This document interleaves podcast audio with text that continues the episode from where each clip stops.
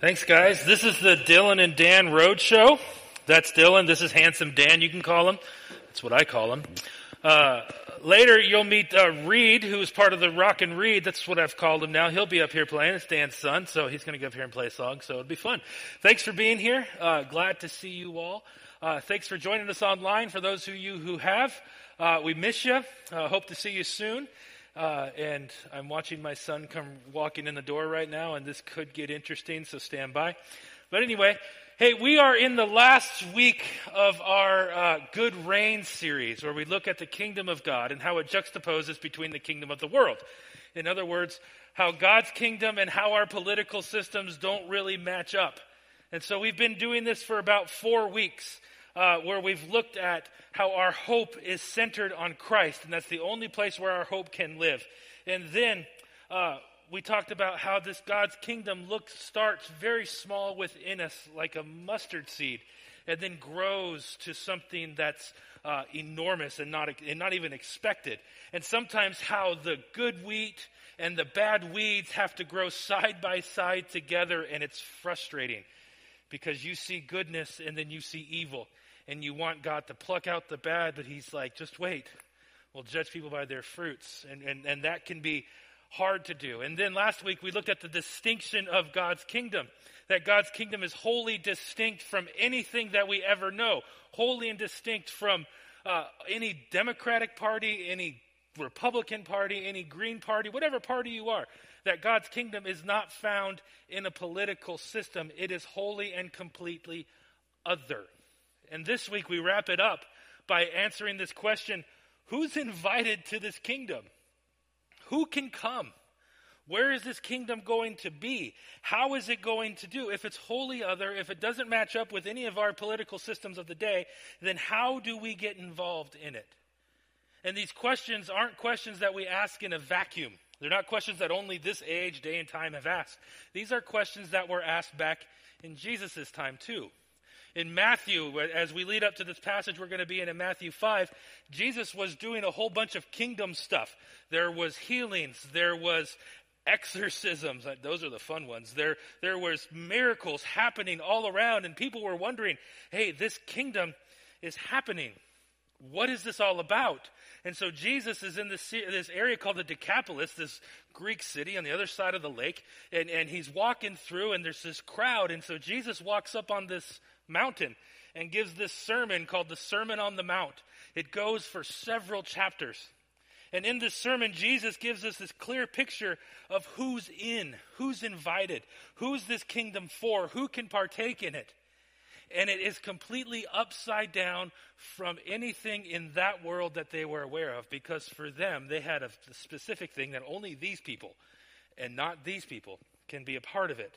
And it's weird because this two chapter sermon, it goes from Matthew 5 to about the end of Matthew 7 ish, has been discussed and talked about for 2,000 years. The implications have been going that long. I'm lucky if y'all talk about me in two minutes after we're done. And so to think about 2,000 years, that's impressive. It's, we're going to look at it today. But like most things, I like to know how things end before th- how I look at the beginning. I want to know what the plot direction is going to be. So here's how this ver- here's how this whole sermon ends. Matthew 7, 24 and 25. Therefore, and it's the end of it. So this is like Jesus' uppercut punchline, right? Who hears these words of mine and puts them into practice is like a wise man who has built his house on the rock. The rain came down, the streams rose, and the winds blew and beat against that house, yet it did not fall because its, its foundation was the rock. So, what's the point of the sermon? When we look at this, it, this are, these are foundational elements to know what the kingdom of God is like, who's in, and what it means to be a part of the kingdom. This is what Jesus is getting at. So we conclude that Jesus is teaching us something that we should all take into our lives as we live out his kingdom in, uh, while we're surrounded by other kingdoms. Now, I had a moment last night. Uh, usually Saturdays come by, uh, the kids go to bed, Carrie turns on her TV shows, the ones that I don't like, and then I go out into our makeshift garage office. It's like a mud room off the garage. It's freezing cold in there.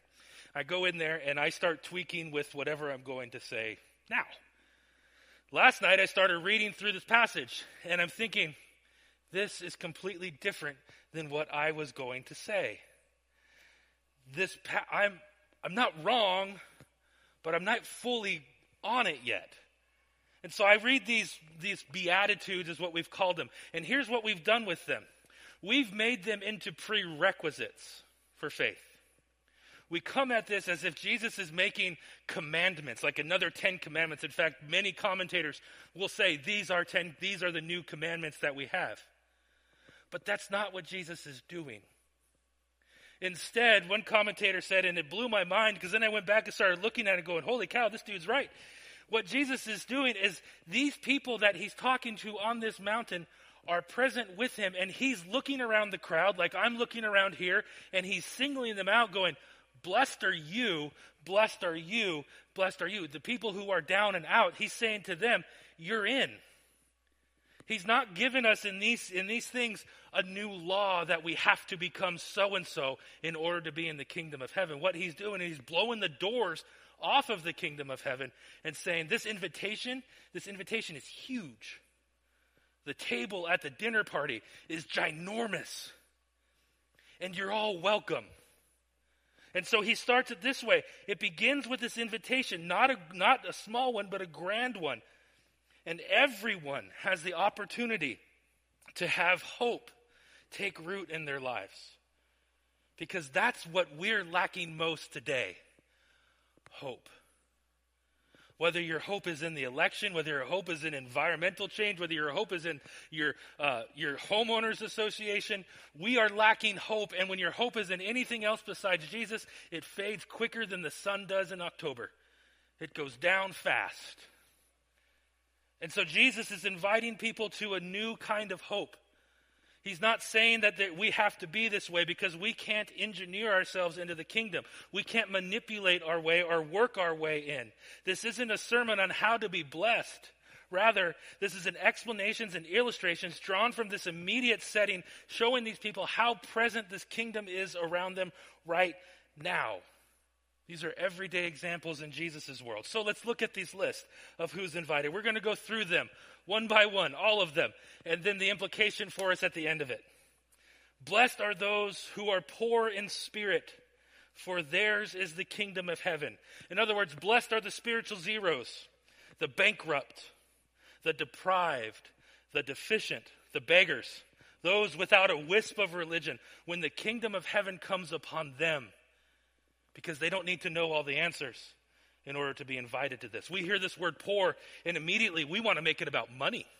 We tie it to Luke's gospel, where Luke does the same thing, and we say, well, I guess we have to be poor in order to be in the kingdom of heaven. Not at all. In fact, Jesus doesn't never really condemns those who are rich. He condemns those who are controlled by money.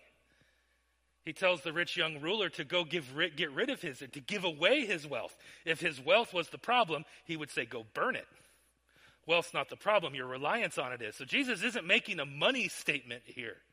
He's talking about those who don't know anything about religion. He's not giving a new law that we have to sell everything. What he's doing is saying the morally bankrupt, the deprived, the deficient, those who don't have a twinge of religion around them, they're in. The kingdom of heaven is theirs. The ones who have no qualifications, the ones who can't find the difference between Genesis and Psalms, the ones that don't know how to pray. I have a friend, I had a friend like this. He's, he, he was one of my favorite people. He died about maybe 12, 13 years ago from a weird infection. His name was Bubba, and I've talked about him before. Bubba was one of these spiritually zeros, had nothing to do, had no idea how to begin a prayer or end a prayer. Does it start with amen and end with dear Lord? What do we do? How do we do this? So when I think of this, I think of the kingdom of God that was in Bubba's heart because he loved Jesus. He just didn't know any of the right cliches that we all do. Kingdom of heaven is for him. Can't recite three of the Ten Commandments, don't know where to go. The worst, they, they don't have any imaginations or any thoughts about God and they don't even know if they did how to share them in the first place. They have nothing to offer. And Jesus is looking in the crowd and he sees some of these spiritually poor people. And he goes, usually religion keeps you out. In the kingdom of God, you're in. Come on in. The next thing he says is this Blessed are those who mourn, for they will be comforted. The ones who have no one left. Their, their spouses have left, either by death or by rejection. Their friends had abandoned them. They're paralyzed with grief. Perhaps they've lost their jobs, their businesses. Look around our world today, right now. Many people are mourning. It's in different ways. Maybe we don't know we're mourning, but we have a society that is of loss. We've lost businesses. We've lost relationships. We've lost the crowded room. We've lost the ability to come to church in person. We are at loss. Many of us are in mourning. And Jesus says to them, Blessed are you who are in mourning. Why? Because in Christ you will find comfort. In the kingdom of God, they'll find comfort. Maybe not immediately, but they'll find, they'll find it eventually. The tears that you have will turn into laughter. Your despair in the kingdom turns into hope. We experienced this in our family a, a while ago. We had a fire that came through California because that's what California does in the fall, it burns. And so we had a fire come through, took everything. Dad was in another country. It was my mom and I, and Carrie was there. She was hanging out with me then. And so we, we had this fire come through and take everything. We mourned. But because of the kingdom of God, we mourned in a way that we led to hope. And no one understood this. Blessed are those who mourn. They're invited to the table. Usually we don't want to be around people with mourning, right? Because they're always, they're like, you're such a downer, Debbie Downer, get away. And so we push them out. But Jesus says, come on in. You're welcome here. Matthew 5 5. Blessed are the meek, for they'll inherit the earth, the shy ones, the soft spoken ones, the ones who aren't easily, inti- who, the ones who are easily intimidated. They don't have an assertive bone in their body. They're not the first in line because that would be wrong. Why should they ever be first? If something goes wrong around them, they'll probably be the first ones to blame themselves. They automatically do it because that's probably what happened. They're meek. They'll never make it in business. In the dog eat dog world, they're kibble. They'll get eaten up. The rest of the world sees them as weak and ineffective, soft and a waste of time. Maybe they have nothing, maybe they have something to offer, but when they do offer it, they'll say, Someone else say it. It shouldn't come from me. It means nothing from me. Blessed are those people. We know people like this. Perhaps it's you. Perhaps you don't know how to express yourself. Perhaps you're terrified at the thought of it. Yet when the kingdom of God embraces you, what you'll find is the same thing that the psalmist found that the earth is the Lord's and everything in it, and that Lord is your shepherd. So as everything is getting ripped away from you and you're getting taken advantage of, God takes care of you. Blessed are the meek. They're in. Matthew 5 6 says, Blessed are those who hunger and thirst for righteousness, for they'll be filled. Perhaps you're one of those that loses sleep on the things that you see on the news. I have a friend like this. She feels everything. She calls herself a feeler. She'll watch the news or have a conversation, and then something's wrong, and she just can't get past it. It has to be righted. Even if it's something wrong within herself and no one else knows, she's up all night. Why? Because she hungers and thirsts for justice for righteousness. This is her desire. And it's not just a passing desire. Hunger and thirst here is like this is what you need to sustain life. You need food, you need water. You hunger for justice as if it is your lifeblood. And when it doesn't come, it, it destroys you. She, you hold on to this verse, and my friend holds on to this verse. Not that it's this magical balm that brings justice, but to her, this verse is a promise. Sort of like the prophets Habakkuk in the Old Testament. They look around and they see all this injustice, and they go, God, how, how can you be silent in this? But in their hunger and thirst, they look forward to a day when justice will be served, when justice will come, and that justice is only found in the kingdom of God. Justice without Jesus involved isn't justice at all, it's just a signal. True justice comes from a relationship with Christ. Any justice without Jesus is hollow. Justice comes from Jesus. Matthew 5 7 says this Blessed are the merciful, for they'll be shown mercy. We live in a world where the merciful get ripped off, they get walked on, they get taken advantage of, they get pushed to the back of the line, and the merciful are the last ones to say anything about it. My dad used to show what was this way, and this is how he ran his company, construction company. His workers would do something, whether they've been stealing from them or showing up on something. There was just this endless amount of mercy. And I remember asking him when I helped him run his business, Dad, why do you keep these people around? And he'd sigh and say, It just seems like the right thing to do. Someone needs to give him a chance. He's merciful towards them. Sure, sure enough, something would happen, and this merciful guy who was shown mercy would take advantage again of Dad. It's okay. More mercy. The merciful don't get very far in our world, they get pushed around. But Jesus says, Blessed are the merciful, for when they're exploited, they're in. For they've given mercy because they've received mercy. Blessed are them. Matthew 5 8, blessed are the pure in heart, for they will see God. The perfectionist, you see them on Facebook, you see them on social media. They know the right way to spell your or your. They know the apostrophes, the commas, the periods, everything where they go, and they will point it out. Blessed are the perfectionists because this rug is not in the right spot. And they'll know that it's crooked. Blessed are those that everything has to be crossed and dotted correctly. Because it shows them that even though that inside themselves they might feel imperfect, in God's eyes, they are. And their imperfection comes to completeness when they witness Christ in their life. Everything has the proper place with these people. And their problems, they'll find problems in your theology, they'll find problems and inconsistency in your worship. Yet when the kingdom God comes to them, they'll finally find something that satisfies their deepest longings to be pure in heart, to be perfect.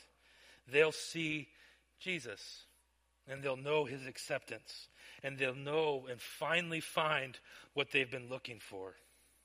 Blessed are the peacemakers, for they will be called the children of God. Perhaps you've been there. You're stuck in the middle of an argument. Have any of you been in the middle of an argument? I have. Okay. Raising hands isn't is COVID safe. You can do that. Great. Thank you. Uh, you've been in the middle of an argument. You know where the worst place to be is? In the middle of an argument. Why? Because you're not taking sides. In high school, we used to say, I'm Switzerland. I'm neutral. I want the best for both parties. Blessed are those who stand in the middle because they're the ones that are going to get hit with the most rocks. Blessed are those who don't take a side. They're called blessed. For some of us, it's our jobs to stand in the middle. Whether you're in law enforcement, whether you're a lawyer, whether you're a social worker, it's your job to stand in the middle, and it is difficult. Because when you're bringing peace, you're the one that gets attacked most.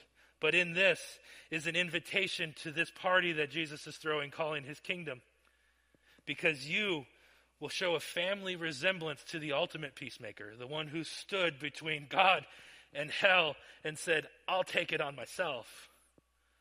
You show a strong family resemblance to Jesus, you will be called a child of God. When people stand in the middle, they usually stand alone, but Jesus says in the kingdom, God stands next to you.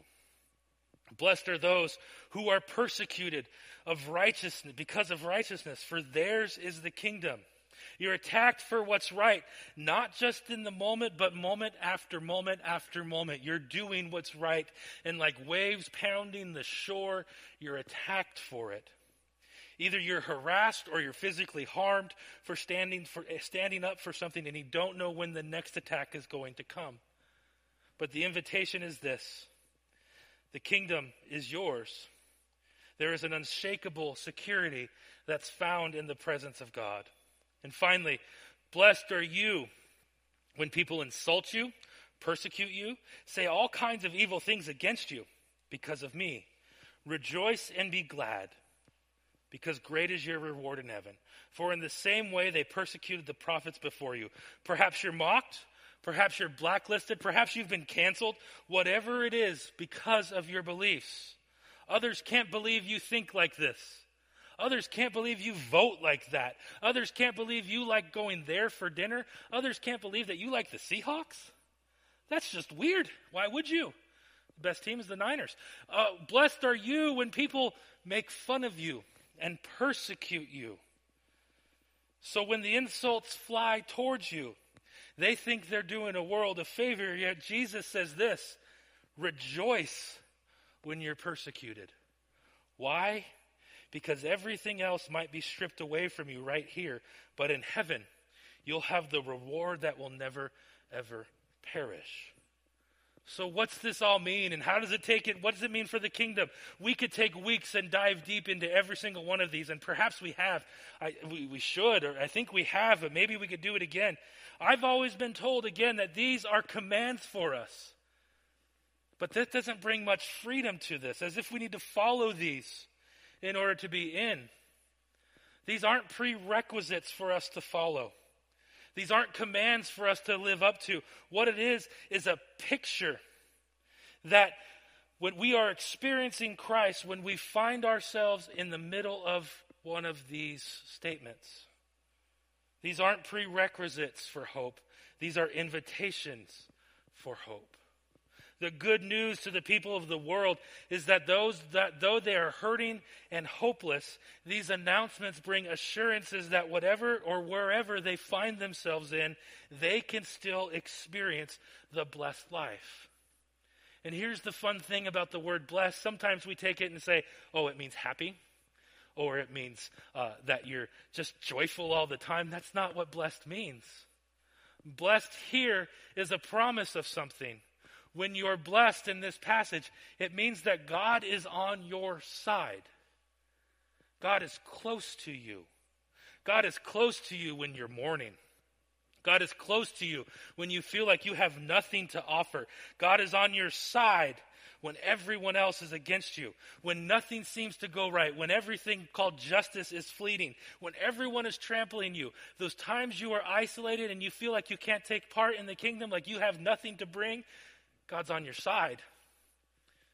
When no one else is, God's on your side. And what Jesus is doing in this passage is he's pointing to the lowest and most shunned of society and elevating them to the highest points of heaven. The invitation for hope is for everyone. Each one of these people listed in the, in society are the ones who they would consider outside looking in, the ones who have nothing to offer, yet Jesus offers them the keys to the kingdom and says, Enjoy. The repulsive, the repulsive ones get the keys. And so I'm thinking about this. Who in our world do we look at and go, No, they can't have it? The ones who smell badly, they're not in the ones who are twisted, the ones who are too big, the ones who are too little, the ones who are too loud, the ones who are too old, the young. That person doesn't have any hair. They're on the outside. Sorry, I'm out. That person has way too much hair. They're on the outside. All of these things that we say, this is a prerequisite. Jesus says, no, you're too sick. You can't have it. Jesus says, come, I can heal. There's room for even these. Not only is there room, the attendance is celebrated. The invitation is for the rich, the broke, the broken, the drugged out, the strung out, the terminally ill, the relapsing one, the infertile and the pregnant, the ones living on the street and the ones in the mansion, the ones who are lonely, the ones who are well connected. The song says this that earth has no sorrow that heaven can't heal, and it's true. Revelation 21 4 says, And God will wipe away the tears from their eyes, and there'll be no more death, no sorrow, no crying, neither shall there be any more pain, for the former things are passed away. In Christ, in Christ's kingdom, we have hope for the comfort we are looking for. You don't have to wait until you are dead to be healed.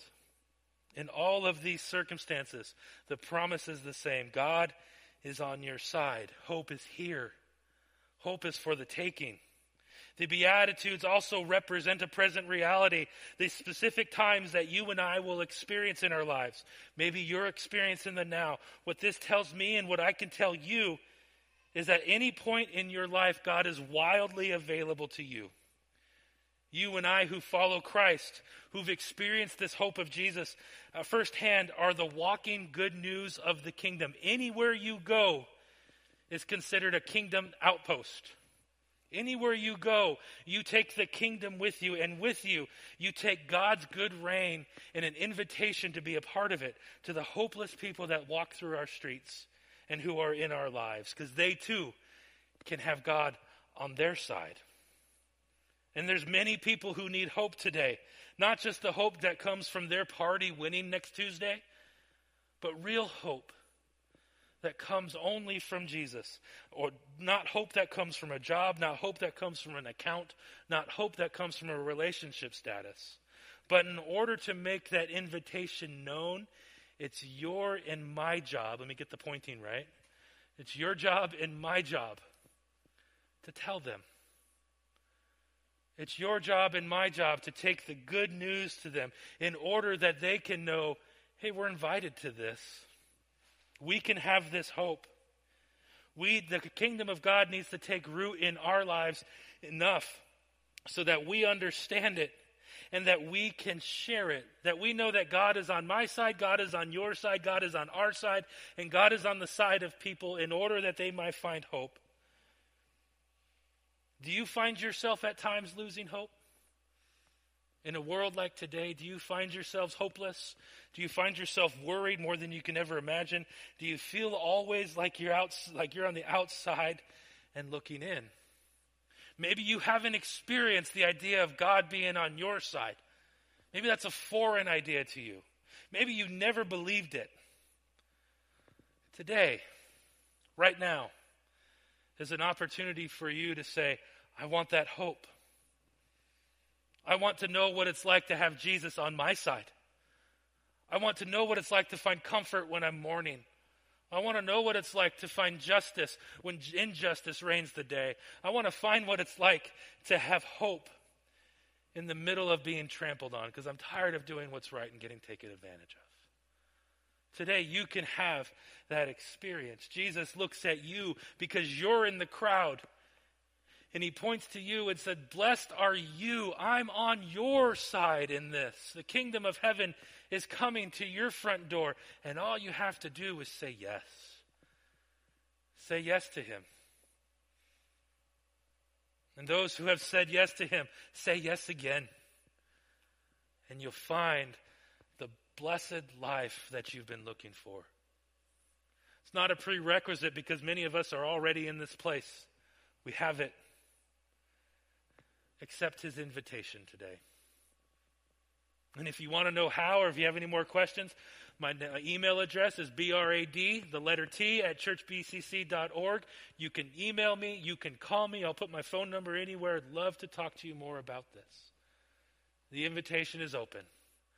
Come and have hope. Would you pray with me? Father, we thank you that we can have hope, that you offer hope to us in the middle of li- our lives where it seems like we're hopeless, in the middle of these places where it seems like we can't get ahead, you give us hope. Your reign tells us that you're in charge. Your reign tells us that you take the ashes in our lives and you make something beautiful. You take the ruins and you make palaces. And so, God, we ask that today that we would accept this invitation to hope. That the kingdom of God would take root in our lives. And that it would grow to something we never thought we could expect. Because we never thought that we could expect to be made whole again. We thank you for this. We thank you for your reign. In Jesus' name we pray. Amen.